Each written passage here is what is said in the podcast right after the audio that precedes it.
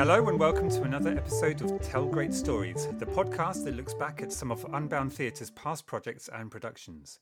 My name is Andy Shaw, and today we will be discussing the 2019 production of The Doctor's Dilemma. I played Mr. Cutler Walpole in the show, and I am joined by some of my fellow cast members. Hello, my name is Hannah Rogers, and I was the director of The Doctor's Dilemma. Hello, I'm Chris Roby, and I played Sir Colenso Ridgeon. Hello, my name is Stephanie Hull, and I played Mrs. Jennifer Dubedat. Hello, my name is Gareth Johnson, and I played Mr. Louis Dubedat. Hello, my name's Andy Favour, and I played Sir Patrick Cullen. Okay, uh, so first question is to is to Hannah. What drew you to this play and inspired you to direct it? So I was um, following a actor by the name of Tom Burke, who I was studying and looking up his work. And one of the plays I found he was in was called The Doctor's Dilemma. I luckily found a, a trailer on YouTube. Absolutely fell in love with the trailer, loved what acting performances I could see. So I immediately went and purchased myself a copy of The Doctor's Dilemma. Loved it, read it again about two or three more times, and then approached uh, Dario, uh, the theatre director, and asked him when I when and if I could uh, direct this lovely play, and it all goes from there. Fantastic. Okay, and uh, Chris, as the eponymous Doctor. Uh, can you give us a brief summary of the play and what is the titular dilemma? Surely. So the play is set in the early 20th century before the existence of the NHS. And we're presented with different types of doctor. There's the poor doctor performing public service, incompetent doctors who are nevertheless well recognized and successful, and then the doctor at the heart of the play who is successful both financially and medically. He's discovered a successful method uh, of treating tuberculosis and indeed has been knighted for this. But given the time, his treatment is only available to a handful of patients. And early in the play, our doctor is introduced to a woman, a woman pardon me, whose husband, who is an aspiring artist, is suffering from tuberculosis and whom she is desperate to have cured. Now, attracted to the woman and admiring the artist's work, he agrees first to meet the artist, with indeed some of his fellow doctors, and subsequently he then agrees to take him on as a patient. But then two things transpire. One becomes clear to him and some of his fellow uh, medical men that the artist in question is morally bankrupt. And second, that there is one of the doctor's long standing associates, a poor doctor, who is suffering from tuberculosis himself. This then forms the heart of the dilemma, as mentioned in the title, and presented to the doctor since he only has the capacity to take on one of these two possible patients. And the dilemma then takes the form does he take on the artist, whom he despises as a human being, but actually sees as being valuable because of his artistic merit? Or does he take on his honest friend, but in one in whom he sees no value to society? There is the added complication, of course, that he believes that if the artist were to die, he will marry the woman. Um, and so he chooses his friend over the artist. And as one would expect, the result is that his friend, whom he treats, um, improves and is cured, the artist rapidly dies. But being the emotionally stunted man he is, it comes as a complete surprise to him that the rather stronger emotional, em- emotionally uh, charged woman uh, does not take him on at all and is revolted by it. So he did. He didn't get what he was actually aiming for. After all that, anyway. Indeed not. No. Well, he did save a good man's life, so you know he got Yeah. a slight result from it. Yeah, yeah. Let's not write that off entirely. let's, yeah, let's look on the slight positive side there. but nowadays, of course, we'd have uh, his treatment would have been universally available, and uh, and both people hopefully would have been saved. Okay, so uh, this question is to Steph, Chris, and Andy F. Um, this was your first show with Unbound. Can you tell us about your previous work on stage and how you came to find out about this show? Um, well, I have mainly performed in musicals uh, such as Beauty and the Beast and West Side Story. Hmm. Um, and I was lucky enough to train on a six week course with the National Youth Theatre and became a member of the company. Um, but unfortunately, shortly after that, my confidence had a complete knock. And I hadn't actually done any acting for about five years. Um, so, how I came across Unbound was complete luck.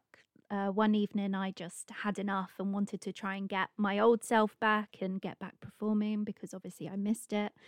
Um, and I knew that Queen's Park had a musical theatre choir. And so I, I went online and had a look. And I happened to see the open audition for The Doctor's Dilemma. And I emailed uh, Dario, the creative producer, for more information, plucked up all the courage I had, and went along. And here I am. Brilliant. Yeah, um, I'd done um, amateur drama for some years with a number of different groups in the area. In fact, one of who, one of which I was lucky enough to meet Hannah. Um, and and in in all those years, with a few exceptions, I had uh, done much of pantomime, farce, thriller, that sort of thing. And, and I just thought it'd be interesting to try something a bit more meaty, serious. Um, and I, so I just thought I'd have a look and uh, found Unbound by chance uh, with the website, and uh, was lucky, even luckier in finding it uh, about uh, a week before the auditions. So I just thought I'd turn up and see what happened. Yeah, and um, I remember you being very. Um, you, learned your lines very quickly as well. Um, is is that something that you tend to try and do? I just yeah, I just like to try and get the lines learned as quickly as possible because uh, trying to rehearse, uh, rehe- I find rehearsing with the book quite Hmm. um, quite quite tricky, and it it's, it always strikes me that there are two phases: uh, rehearsing with the book in hand, and then rehearsing when you're actually trying to behave as a normal person. Yeah, And the, and the longer you get this, with the second go, is the uh, the, the better it is. Personally. absolutely. Yeah, because the, the book would act as a as a physical hindrance as well as a. It would probably dampen your you know, the, the character that you're trying to to portray as well. I guess. Okay, and the same question to Andy Faber. Yeah, I, I've been lucky enough to be performing in all manner of, gosh, musicals, pantos, farce, Shakespeare, you name it, over the last, gosh, 35 years or so. Um, I'm lucky enough that that is now my job as a voice actor. Um, and I've known the limelight for, gosh, crikey, well over 20 years. Um, I did a lot at the limelight sort of in late 80s, early 90s, then went away again. And um, I still kept up quite a few friendships there. And I was chatting to Hannah one day, and she said, "Well, we're doing the, we're doing the Doctor's Dilemma. Would you come and audition?" And I did, and I'm very glad to say I did because it was marvelous fun. Hmm. Um, and uh, yes, a real challenge as well. So I'm and wonderful use of language and the lovely characters. So uh, yes, I'm very glad to say I, I, I did it, and I consider it to be a one of my favourite things I've done in the in the most recent years. I have to say. Brilliant, and, and I think we all enjoyed your accent as well. Thank you. Yeah. Dance to be a crappy old man and and, and um, who was it? gosh um, the lady who was um, the housekeeper. What's her name? Oh, Jackie, um, Emmy. Jackie. Yes. Yeah. Yeah. Yes, indeed. And my favourite line is calling her an, an ugly old devil and no mistake. She's not an ugly old devil, she's lovely. But it was just such a horrible, cutting line.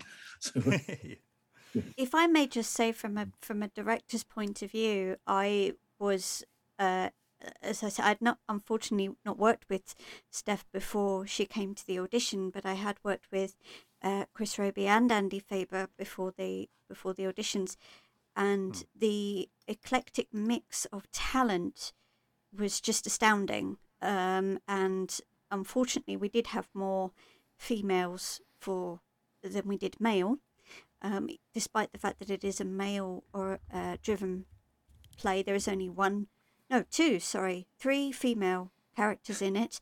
However, Any advance on three? We Any have three advance on three. characters. Uh, going I- once, going twice.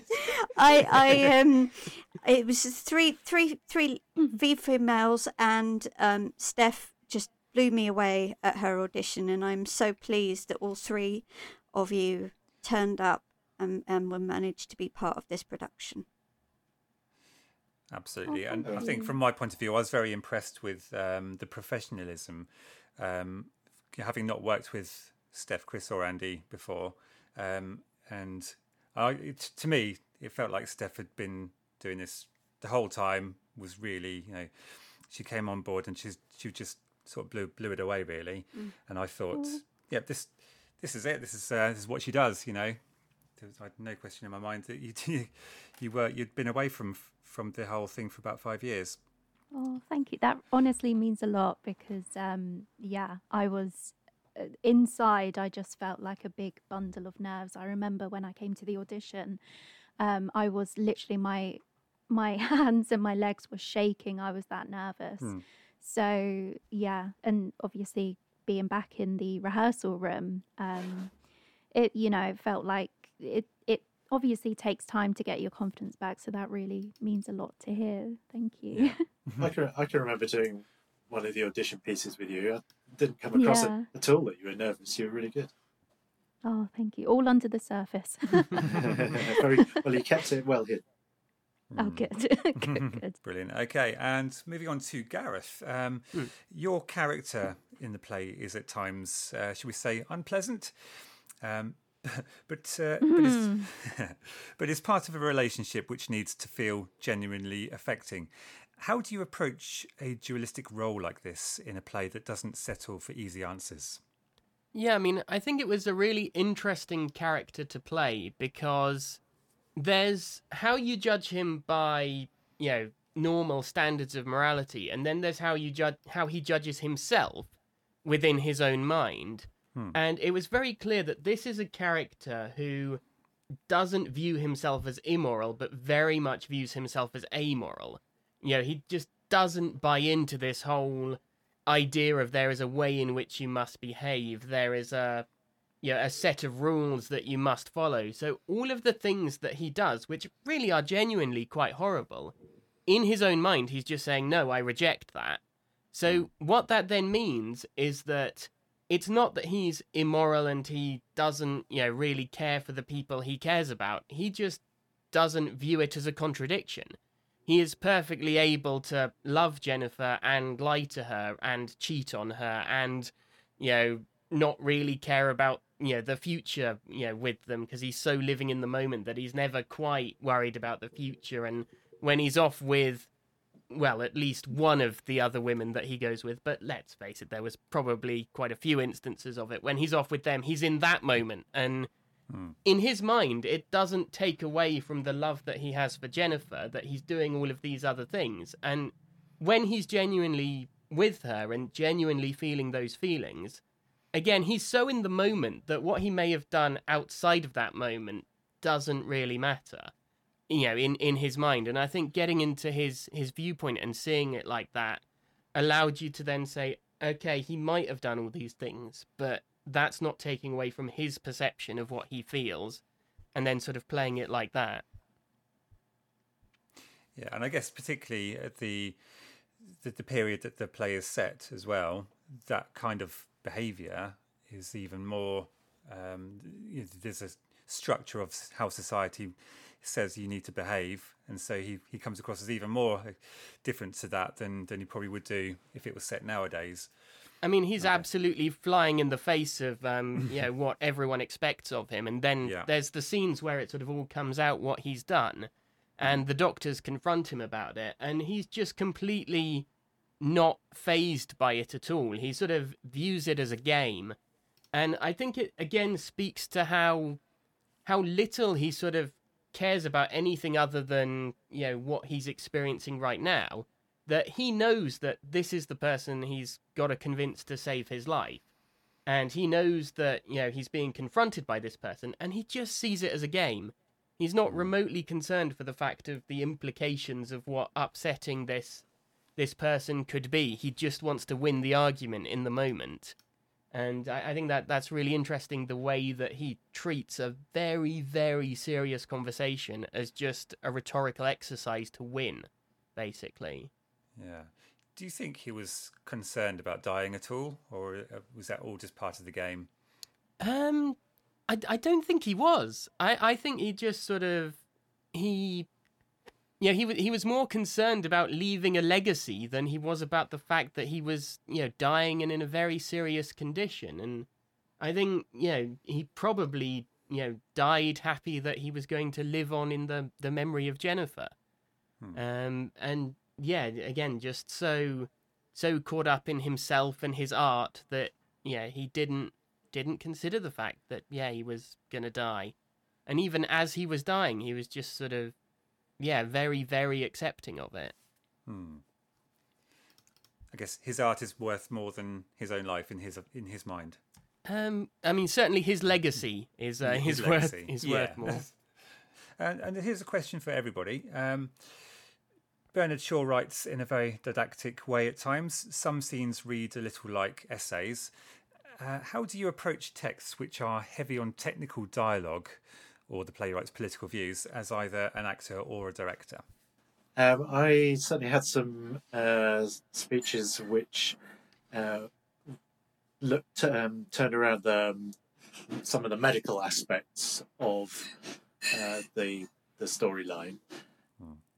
and in uh, in those in those speeches, because Bernard Shaw's not really a medical man, he, clearly he had to treat it as a uh, in, in a popular science kind of kind of approach which then uh, allowed me to present um, the, the, the the medical facts as though in, in a very simplistic manner, as if I were patronising or talking down to people who um, Ridgeon would have felt intellectually uh, inferior to him, uh, which was probably just about everyone in his in his own opinion. Yeah, I mean, I, I think I had it slightly easy on the technical dialogue front because obviously my character was, yeah, not not involved in any of that, and whenever he was sort of in his scenes, they were very much emotionally rather than technically driven. So it, yeah, it was nice to sort of be able to, you know, be really energetic and bring that counterpoint to some of the more more dialogue heavy bits as well. Hmm. Mm. I will say I, I was the same in, in that Jennifer wasn't a doctor, and so I could just listen to everybody else and re- react like I knew what it all meant. um, but I I have to say I remember James um, having that monologue, which was basically a page in length, Oh yeah. and how he learned that in such a short amount of time because he took um, the role later on in the rehearsals. yeah. I'll I'll never know how he done that. It was crazy. I mean, I was blown away by by everybody. Anyway, um, the doctors, from my point of view, had had the really hard task of learning all the medical jargon. Um, what I advised was, if they didn't know what it was, go look it up. Um, Yeah. Go find out about it, study it, um, because then it makes the the words flow easier for you. Yeah, um, it, it was. It's, it's one of these things. I always think it's a lovely challenge to have that kind of. Um, you're given that that type of rhetoric uh, in, in a play because, the, especially in the, from the roles of the doctors, they obviously this is where they sit. This is where they live. Um, their expertise and their sort of really uh, very obviously very esoteric. Uh, expertise, which is not given out to the to the layman very deliberately, um, is where they sort of base their egos and successes and uh, their reputations of many years and I think um, I love Dr. Uh, Bernard Shaw's writing anyway, but he has a lovely flow um, w- with it. Mm. It doesn't sound as if you're pretending anything. Um, it with especially with the part I played, it's, it's it was it's one of those parts that's so well written, it just Yeah. flows off the page. You just have to do it. It just flows off the page, uh, and, you- and you get that, that the feeling of sitting comfortably on your own ego with it. Um, or rather, on Patrick Cullen's own ego, not on my, not on my own ego. Um, but it, it, it's sort of it, it's just very well put together. It's a real gift in, in that sense. Um, I've directed various things and, and been in various things where technical language hasn't Mm. been as well explained or as well used, and that can be tricky because that can then get in the way um, you can suddenly sound as if you don't know what the heck you're talking about because it might you might actually not know what you're talking about. But taking Hannah's advice, Hannah's advice exactly. Um, I, I, certainly did a lot of Wikipediaing yeah. myself. Um, despite having many years ago a semi-medical uh, background, I still had to do an awful lot of hmm. um, brushing up. So it was it was good. It was very it was very good practice to do. Well, you had to do it as well, didn't you, uh, Andy Shaw? um, yeah. as Walpole because I remember there was quite, uh, I think about two weeks, um, we were going, what is a nuciform sac? yeah. Because you said it so, so often in like one speech, I think you kept going on about it. And it took weeks because we found articles where it was something, then we found articles where it wasn't actually a thing. So, yeah, you really had to research that. And I remember there was another medical word that we we were in a debate over the pronunciation of it. Mm. So yeah, I completely agree with having to to really research the words and yeah. Yeah, I remember having to uh, to Google how to pronounce various things and and um, and as well as understand what it is. I think to be able to say it properly with an element of confidence, um, I think is important. Even though probably most of the audience mm. as well have never heard of some of these things, and um, so maybe it's not so important, but I think you still need to come across with the same confidence as if you were that doctor. Got, got to sound as if he's been saying it all his life, hasn't he? That's the thing. And I, I, think that's the point: is the the audience may not gain anything from you knowing exactly what yeah that term means, but they will pick up whether you're comfortable with the text, comfortable with the terms. Mm-hmm. And if you mm-hmm. don't know the details of what it is you're saying, then you won't deliver it as confidently as if you've you know gone away and found out what it was and, and figured out no. not only what you're saying but also what the other characters are mm. sort of saying and then how you react to it and what you think of it and i think yeah. having that understanding although it doesn't directly the audience aren't going to go aha you know i've now managed to from that performance figure out the exact meaning of this medical term. You know it's never going to happen. No. but the fact that you've got the understanding of it does add to your performance. I mean i was quite lucky that my character wouldn't know nor care what any of these things mean so i didn't have to do any of that. But it really came across that the doctors had done that. I think each doctor had to represent their own belief in the situation um, with that level of confidence. So you had to.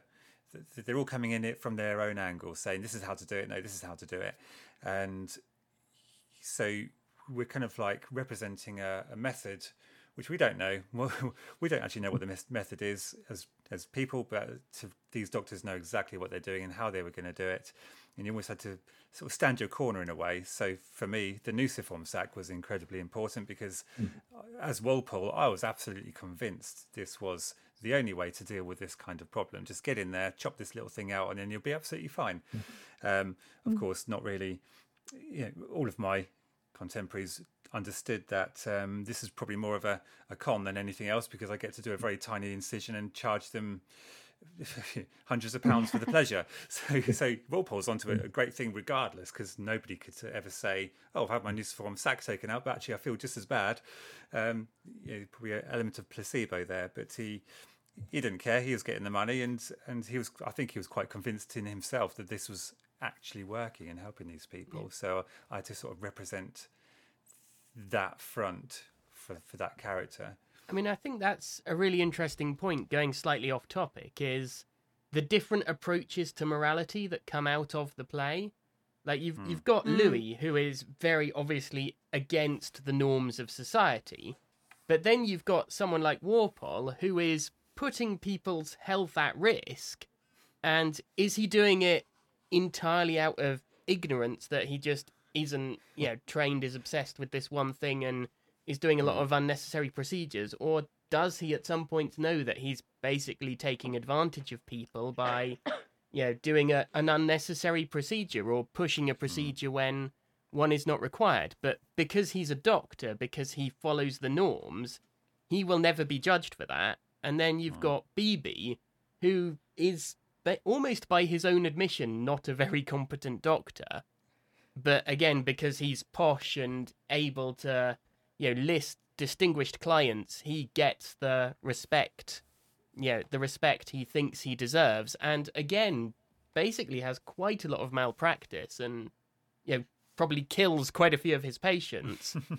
but again, he is he is never called up on that, And I mm. think that's really interesting that you've got the obviously wrong character who is obviously wrong. They don't sort of pull a, oh no, he was a goody in the end kind of thing. He is a cad. You know, he doesn't try and justify himself for that. And he doesn't try and say, oh no, it's more complex. He's just happy being a cad. But then you've got these characters that are trying to hide behind their respectability who are also doing a lot of damage.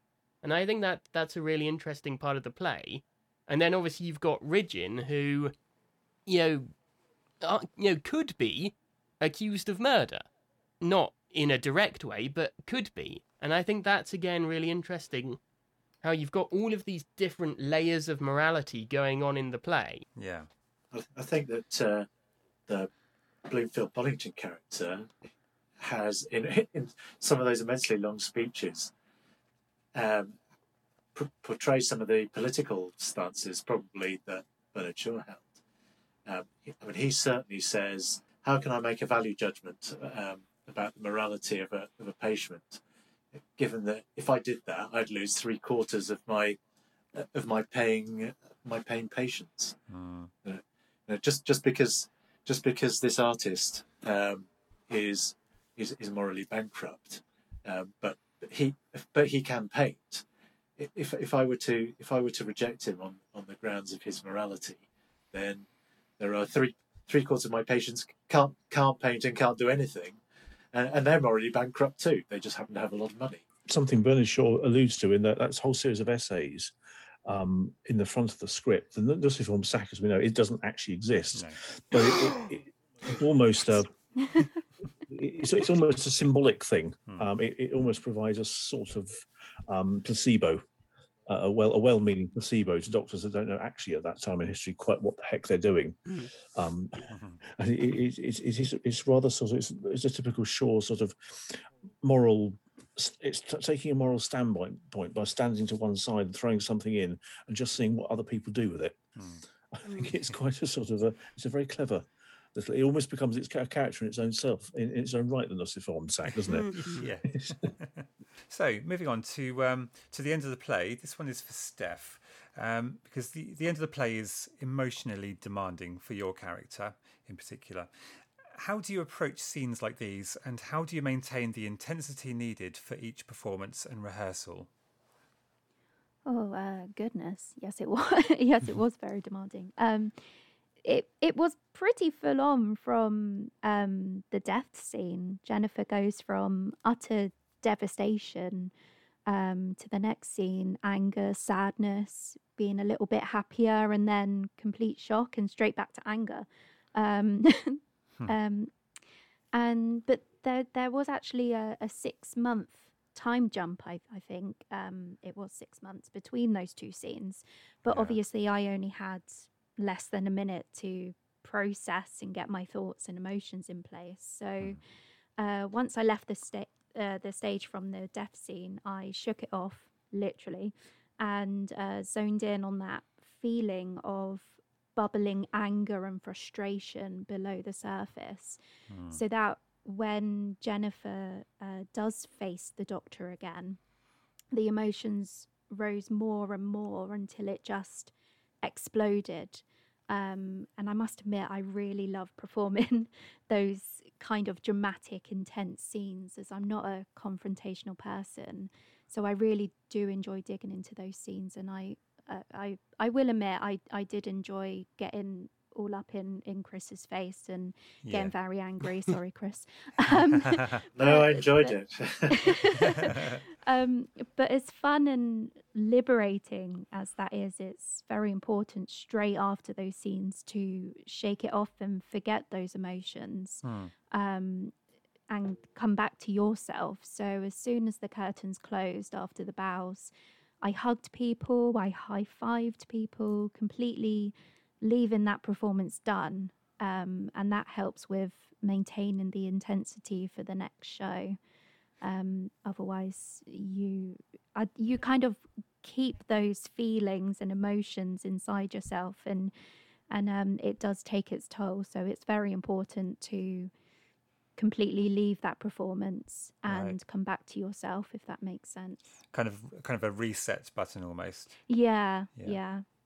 That's interesting. So yeah, it's, it's interesting to hear you say you sort of physically shake yourself off because I suppose you've got Mm. li- yeah literally two minutes to to to process through six months of uh, well all the stages of what grief um, Yeah. from from loss and you go through the anger and acceptance and all of all of those stages within two minutes. So and there, there was a, a quick change as well so so i quick i quickly changed and then i had to yeah so that's why i done a physical shake it off because i just didn't have time and and if you literally shake all your limbs um then that just kind of resets yourself um so yeah reset, compose, ready for the next Yeah. bit. Yeah. You're ready ready to come on and do some more shouting Yeah.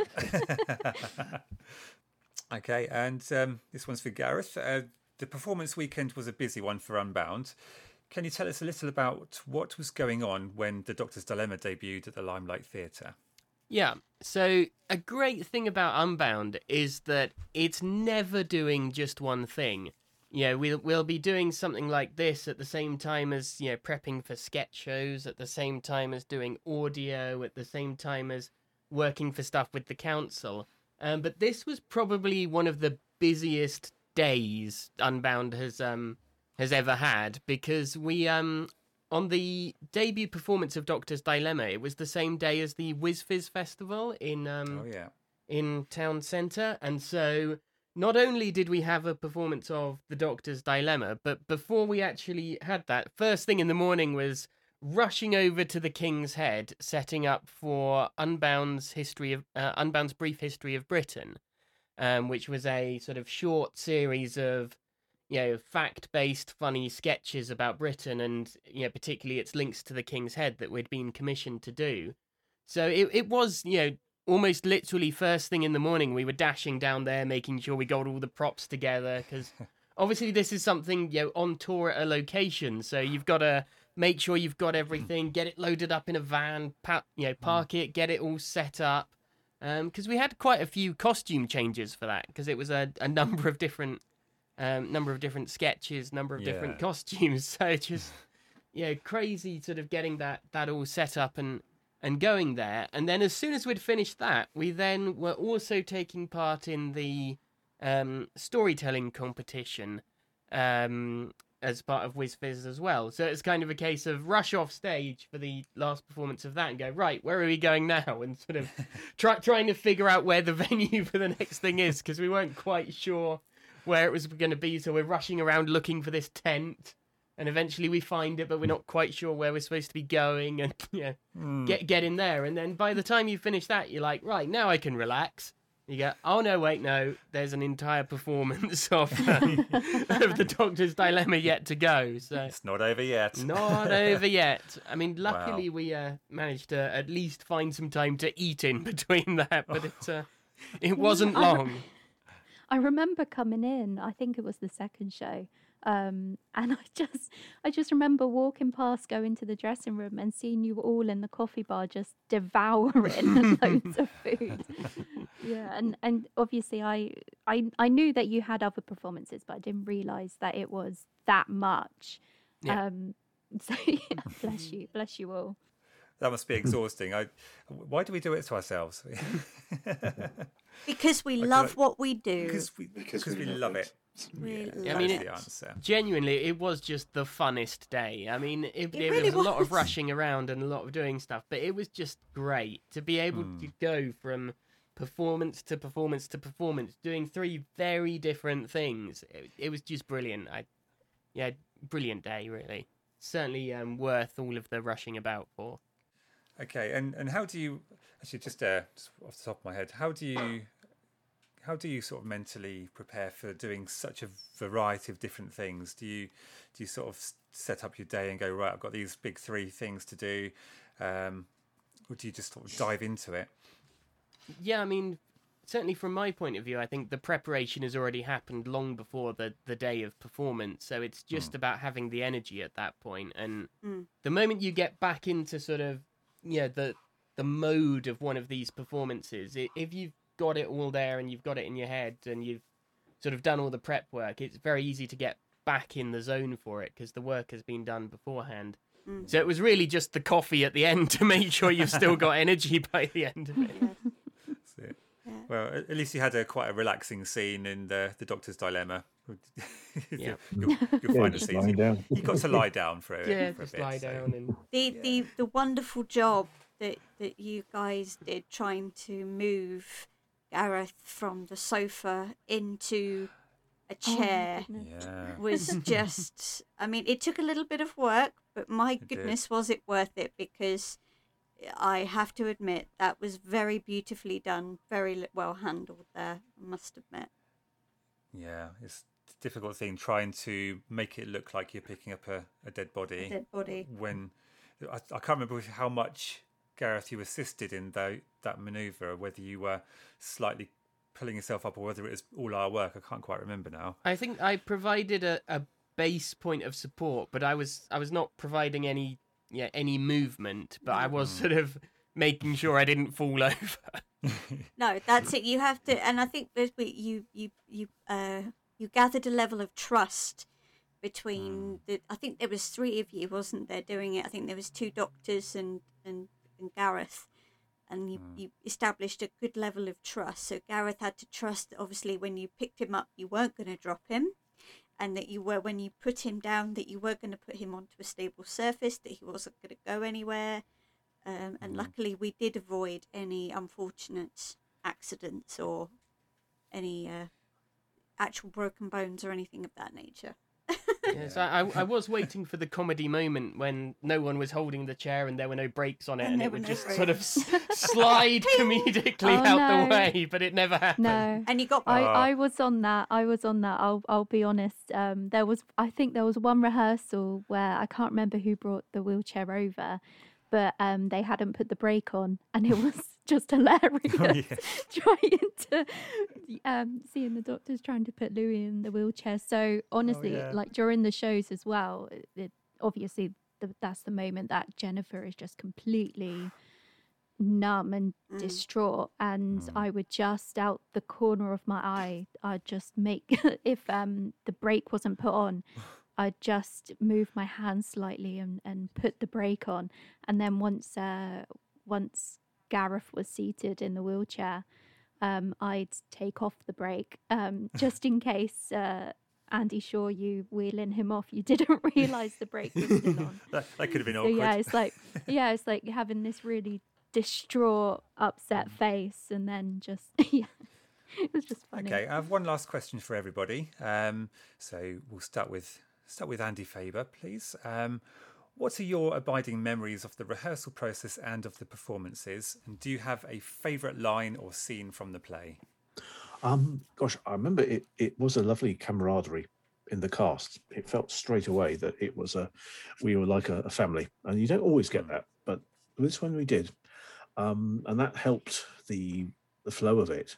Um, I have to say the uh, the audience laughter did take me by surprise. I, there, there are some lovely funny bits, but I have to say that it was, I didn't realize quite quite how funny it was. Um, uh, and my favourite line has got to be "You ugly old devil." my line. That, that was just that was just uh, uh, my favourite line ever. So we got could tell say you that. really relished in that I one. love that. I know, say it really did. Yeah, yeah. Brilliant. Okay, and the same question to Gareth. Um, yeah, I mean, I, I've got to ha- say, favorite scene is is definitely um being being moved from the chair to sort of being being first helped to sit down, then mo- moved about by all of these doctors, sort of. Hmm. Yeah, almost ragdoll like when you're supposed to be dead. That was, you know, challenging but really fun to to do. So I love that. And also I really did enjoy doing the um sort of confrontation with um yeah, with Chris in that that first bit of that confrontation with the with the doctor scene when sort of all the accusations are first start coming out where there is a bit more of emotion to it and then obviously the doctors come in and now he's sort of in his full flow but that that first bit where there is a bit more emotion going on as well i've really enjoyed that Cool. And the same question to Hannah. Uh, there are a lot of great moments in this play. Um, my favourite line has to be "You are a scoundrel, sir." Um, I just loved hearing it. The way the word scoundrel just is used. Uh, that's probably my favourite line. Hmm. Favorite scene. It's it's hard because I loved the uh, Gareth's character and his argument, as he said with with uh, Chris, and with the other doctors, and, and where you finally see his character and you go, oh, actually, he is a bit of a nasty work. But I loved the work that uh, Chris and Steph put into that last scene, the, the range of emotions between them when Chris's Mm. character in particular finds out that he isn't going to get the woman of his dreams, and from Steph's point of view, that she's discovered what this doctor is really like, what he was really after, and what really happened to her husband. Just the, the pair of them were incredible. Um, Yeah. So I think between those two, it's it's those have to be my two favourites. And uh, let- let's hear from our, our doctor, um, Chris. What's what's your what are your memories?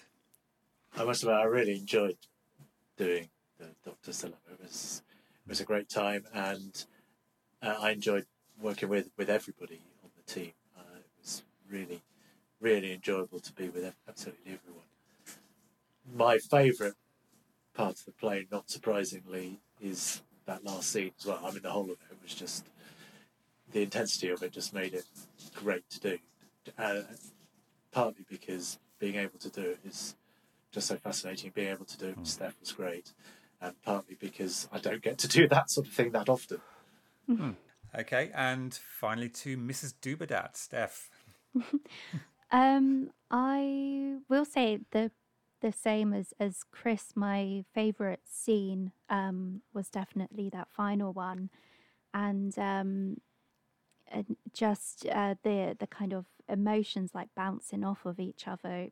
We really felt like just in that scene. I kind of just forgot that um there was an audience and we were on stage. It just it just felt like we were in this little bubble and we were bouncing off of each other. It was it was really really great and Yeah. um, obviously I've I've um, been able to work with um, the rest of the cast on other projects, um, but I really do hope to work with with Chris again um, someday, someday soon, hopefully. That'd be really good. Um, yeah, but um, I, I will say one of uh, the big memories I have of just the whole thing is, as I said earlier, um, this was my first project after about Oh. five years. Um, so I, I do just just want to say, um, if anybody listening to this this podcast, if um, if you know you're struggling confidence wise and you want to get back into acting or you want to start acting um, or you know you just want to get back raring to go after after this um, this global pandemic, then I really, really highly suggest um, going to an open audition with Unbound because it, it, honestly has changed my life um, coming into this this family. As cheesy as it sounds, I'm sorry, um, Aw. but uh, yeah, it's it really has, and my confidence is just growing and growing.